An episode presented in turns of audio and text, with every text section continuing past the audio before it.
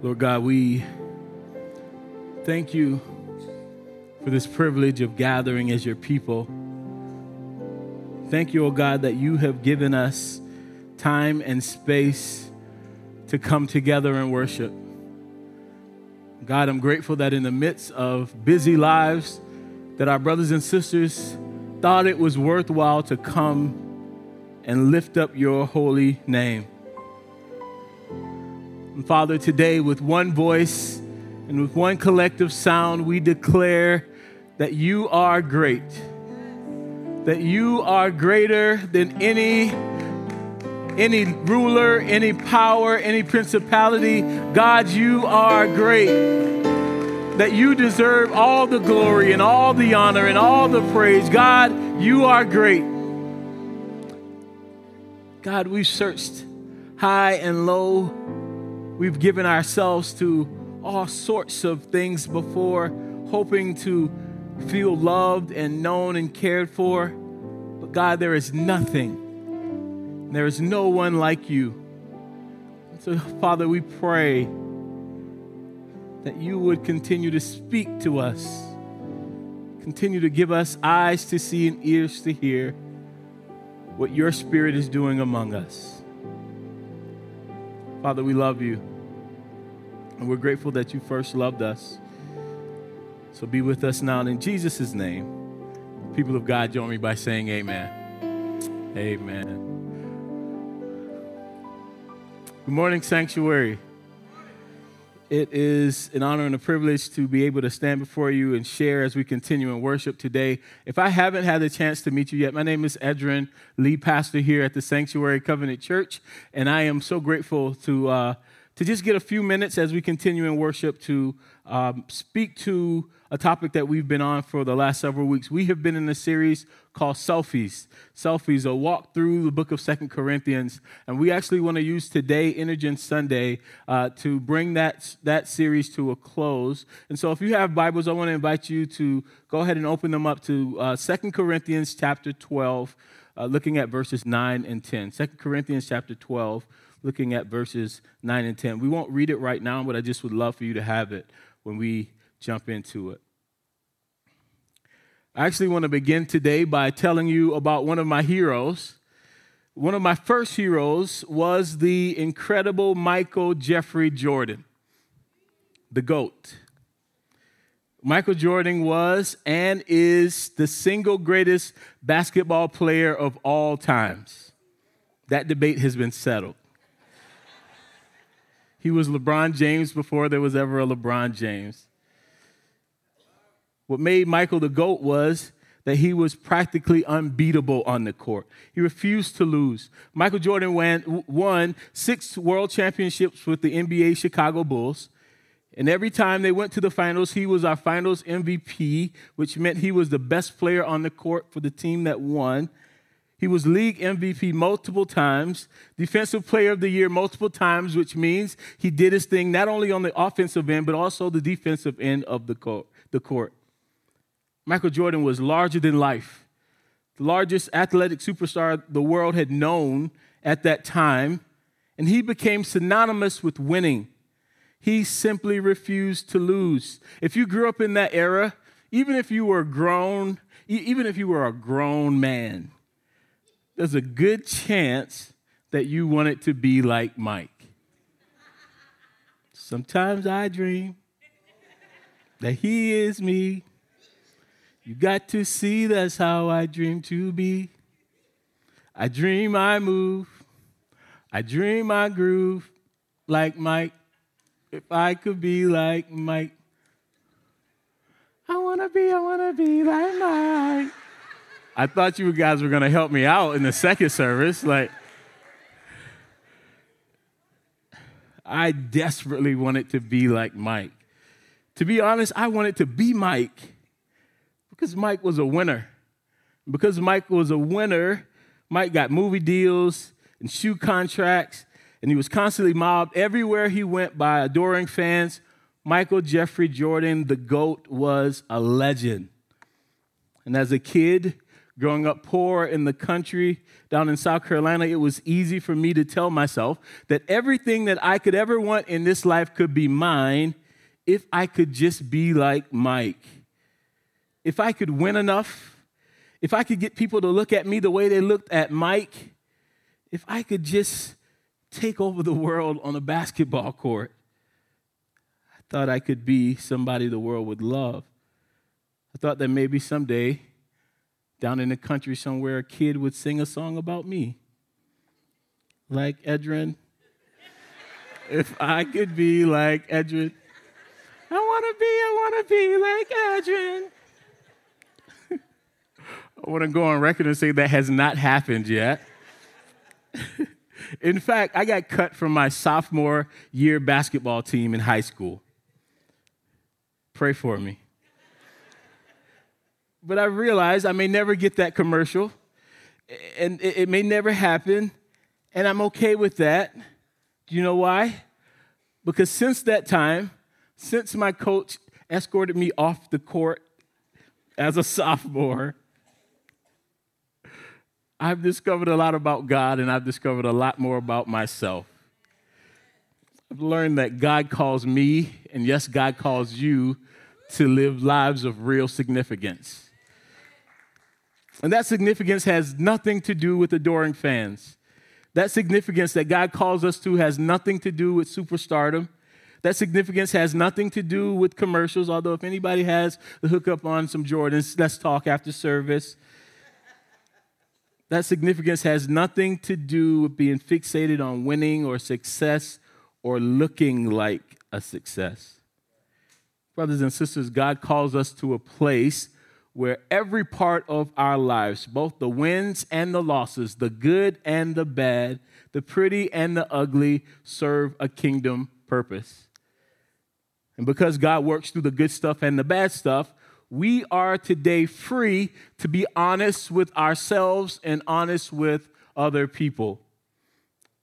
The joy of freedom is that there's no more pretending, there's no more putting on a show.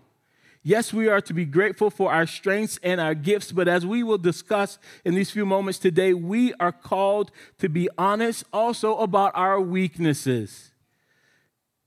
Our message today is simply titled, I Am Weak I am strong.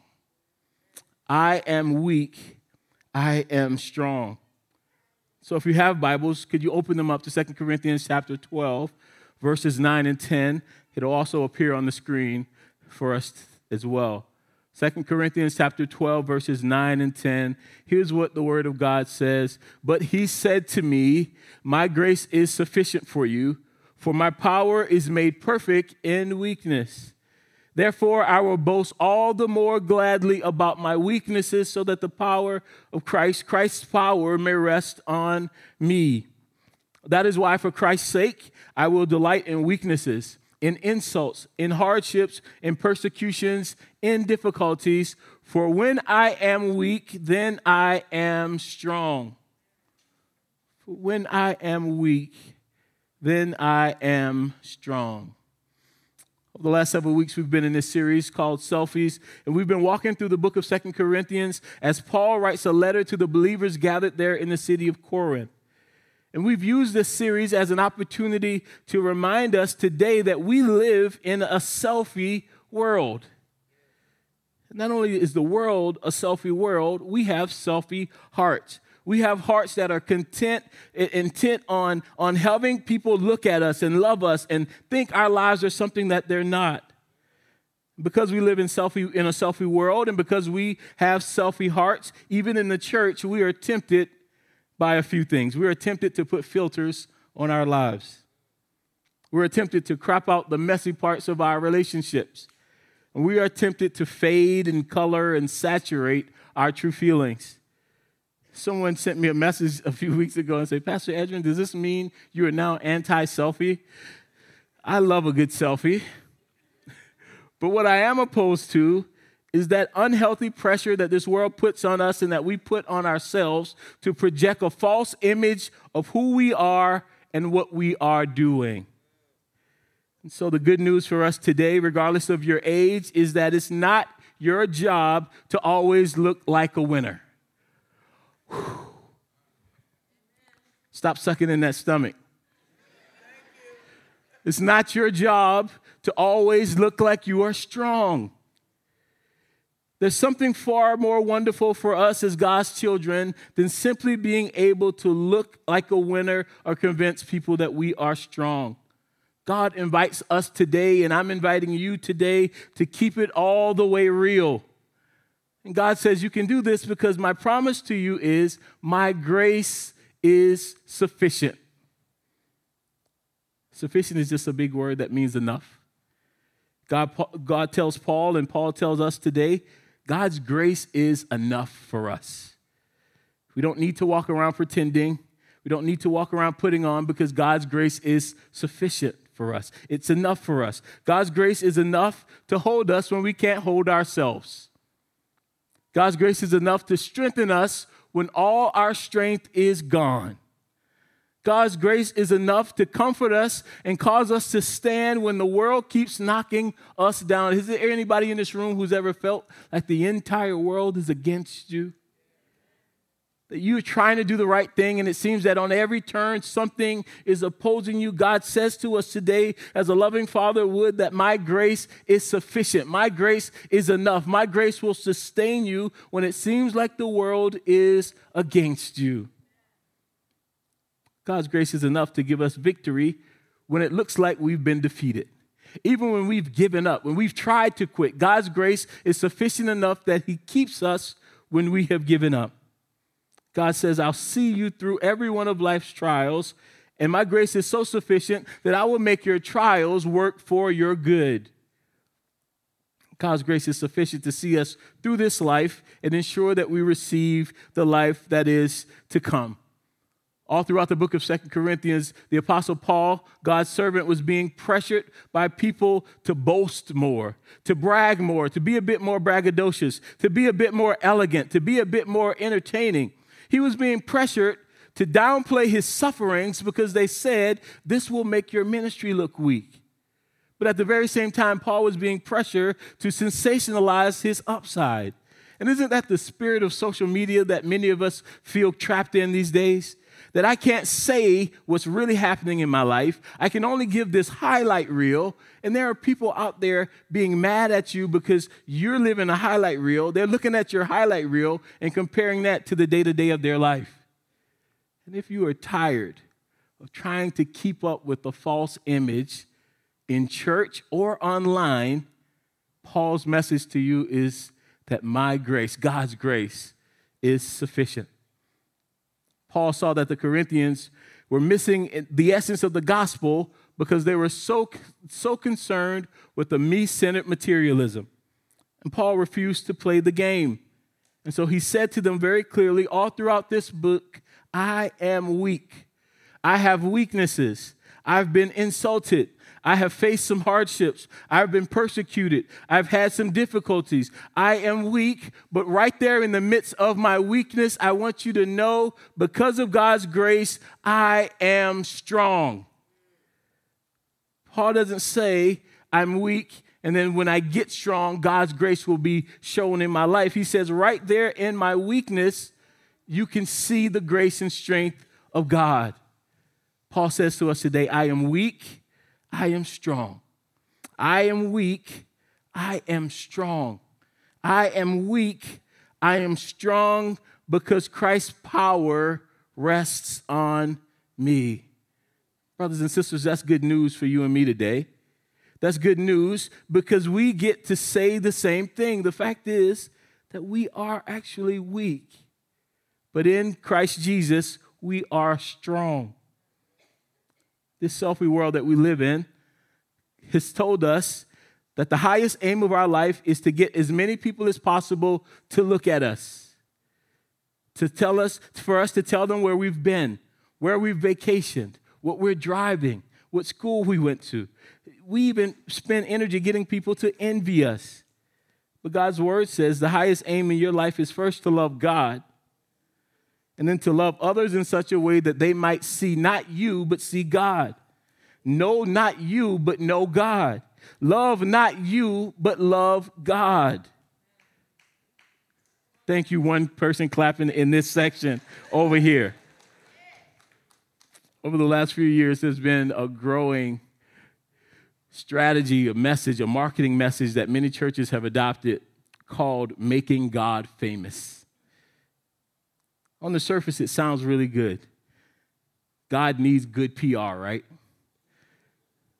But for most people, when they hear that, that they, they, they hear that making God famous is the purpose of the church, they believe that what that means is making God look good. And that means that the church can only talk about our best moments, our shiny moments, our winning moments, our moments of strength. But God's word reminds us today that our worst moments, our lowest moments, the parts of our lives that we want to forget, and the parts of our lives that we hope everyone else forgets, even in those moments, actually, especially in those moments, God's power is put on display. And so, my brother and my sister, I say to you today that the very thing that you've been ashamed of, the very thing you've spent all your time trying to hide, could be the very thing that God wants to use to heal you and heal somebody else.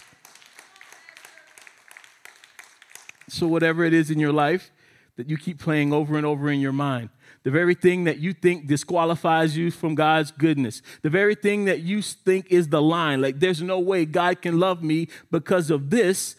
Brothers and sisters, God's grace is on display in your life if you would just acknowledge your stuff. I am weak. Paul doesn't throw a pity party. Paul's not sharing his stuff because he wants us to feel sorry for him, because in the midst of acknowledging his stuff, Paul acknowledges God's grace. He says, I am also strong. I am weak. I am strong. I am weak. I am strong. Can you reflect on that with me? Those two things seem like they don't go together. Like, how can I at once be weak and be strong? But that is the beautiful dichotomy that is the gospel. That it's not about simply going up. The way to up is to go down. The way to be exalted is to humble ourselves. The way to win is to be willing to lose for the cause of Christ. And so rather than living a selfie life, Jesus calls us to live the cross shaped life. If you want to win, you got to be willing to lose for the cause of Christ. If you want to be have abundance, you've got to be willing to give to the cause of Christ.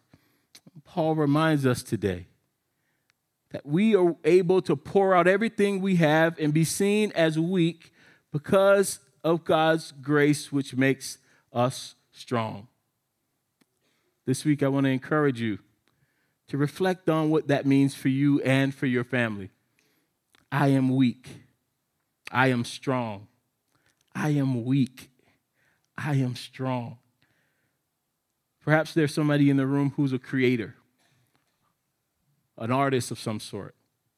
I would love to see some pictures come out of our congregation of what that looks like in your life to say, I am weak, but I am strong. Perhaps you're a writer. I would love to see some poetry some spoken word, perhaps a short story to be produced this week from among our people. Will you explain what it actually means to say, I am weak, I am strong? I would encourage you to share that with your sanctuary family, either through our Facebook group or, or simply emailing it to one of the staff members. God speaks this word to us, and I would love to know what that means in your life. I am weak, I am strong. Again, those two statements don't seem like they go together, but they do. It's a part of a, beautiful, a beautiful thing that I've learned about the church that things that we think don't go together, God often says, yeah, that makes perfect sense. One of the areas in my ministry that I've seen this be true is when it comes to ministry to adults and kids. In some traditions, in some cultures, kids and adults are kept completely separate. But we've been on this journey for a number of years here at Sanctuary, trying to not just keep them, not to keep them separate, but to find common space for adults and children. There's no more kid table and adult table. That's what we've been trying to build. And I'm grateful that we have grown to a place now that where we're not just doing this on Sundays, but there are many other places where adults and children are finding common ground. Pastor Rose is going to come up in a few minutes and talk about our life groups, which are kicking off this week. And I want to highlight two groups where folks who would seem like they don't need to be together are coming together so that they might grow together and pray together and share stories together. This year we have two intergenerational life groups. One that meets on a Friday night, led by um, Sister Eloise and, and Shamaria and, and Leah and Chris Fulton. And then there's another that meets on Sunday, an intergenerational book club, where folks are coming together intentionally, where the wisdom of our, our elders and the strength of our youth might come together in a way that glorifies God. Weakness and strength, youth and wisdom. God is doing something among us that I hope we will be able to look past the labels and see that things that were once kept separate, God is bringing together for God's glory. It's just what Paul is telling us about.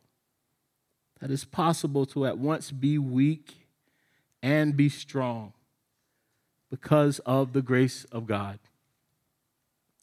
I want to invite Pastor Rose up to talk about our life groups. And then I want to invite our worship team up when she's done to continue to lead us in worship. Can we give Pastor Rose a round of applause as she comes? Good morning church. Good morning again.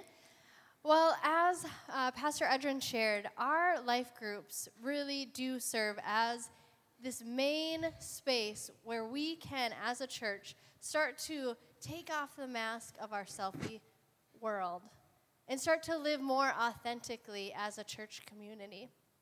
And here at Sanctuary Covenant Church, if you've been here for any amount of time, whether it's been years and years or even just a few months, I hope that you know that discipleship is at the heart of who we are at Sanctuary. Amen?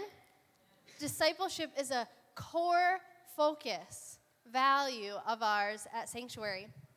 And here at Sanctuary, our life groups are the main, uh, the, really the primary programmatic vehicle of discipleship.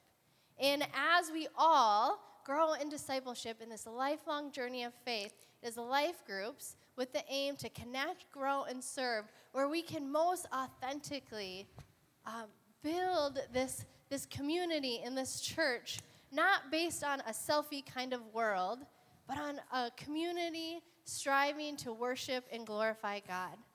And so our life groups really serve, again, to connect, grow, and serve beyond a Sunday morning. And it's my hope that not just an encouragement or maybe a suggestion that you might get plugged into life groups, but it is my hope and challenge that you will look and uh, pray intentionally about what life group is the right fit for you. So, hopefully, you got a menu of all the different life groups that we have offering uh, this fall. We have almost 30 different groups. 30 different groups that you can plug into, so there's no excuse that there's not something for you. there are ample opportunities to get plugged in beyond a Sunday morning. To really, if this really is your church home, to grow in community here at Sanctuary in that way. So you can get plugged in and signed up for a life group. Um, you can see um, on that menu that you can go online on our website. You can also sign up um, through the Church Center app. So I want to encourage you to do that. But we also, as you can see behind me, we have amazing life group leaders. Amen? Amen. Woo.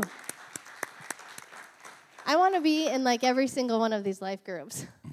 Uh, but we have amazing life group leaders. And so I want to just take a moment.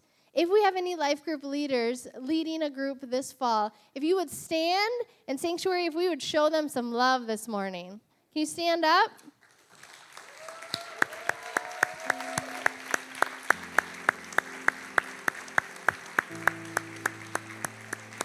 And stay standing. Stay standing because we are so excited that you that you have a vision and a passion to further this discipleship journey here at Sanctuary, that you have been given this, this vision to help our church really truly connect, grow, and serve.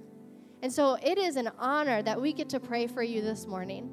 So, Sanctuary, if there's a leader around you, would you stretch out your hand? We're going to pray for our leaders as they begin to serve this, uh, this fall. Lord God, I am so grateful for every life group leader that you have called, Lord God. God, we are thankful that you have called with intentionality and purpose these leaders. You have called them to lead with significance and purpose. You have called them to lead out of the gifts that your Spirit has given them, Lord God.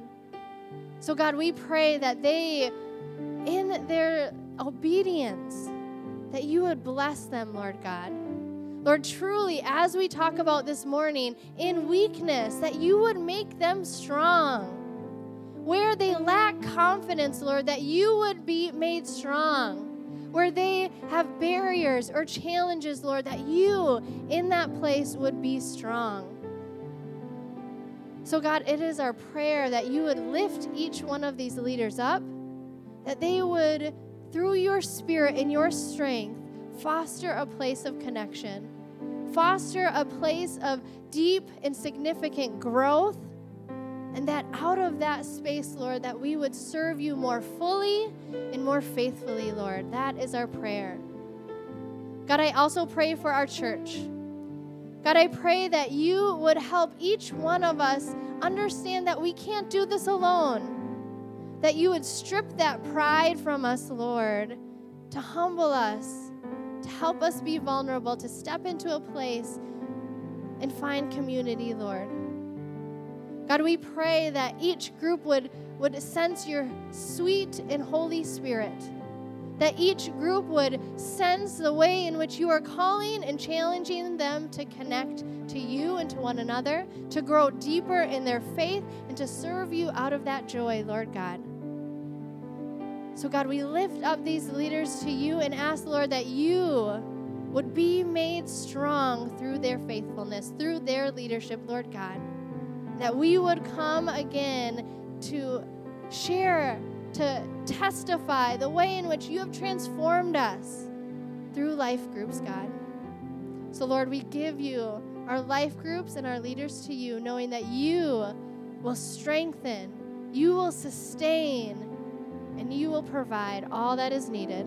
In Jesus' name we pray. Amen. Amen.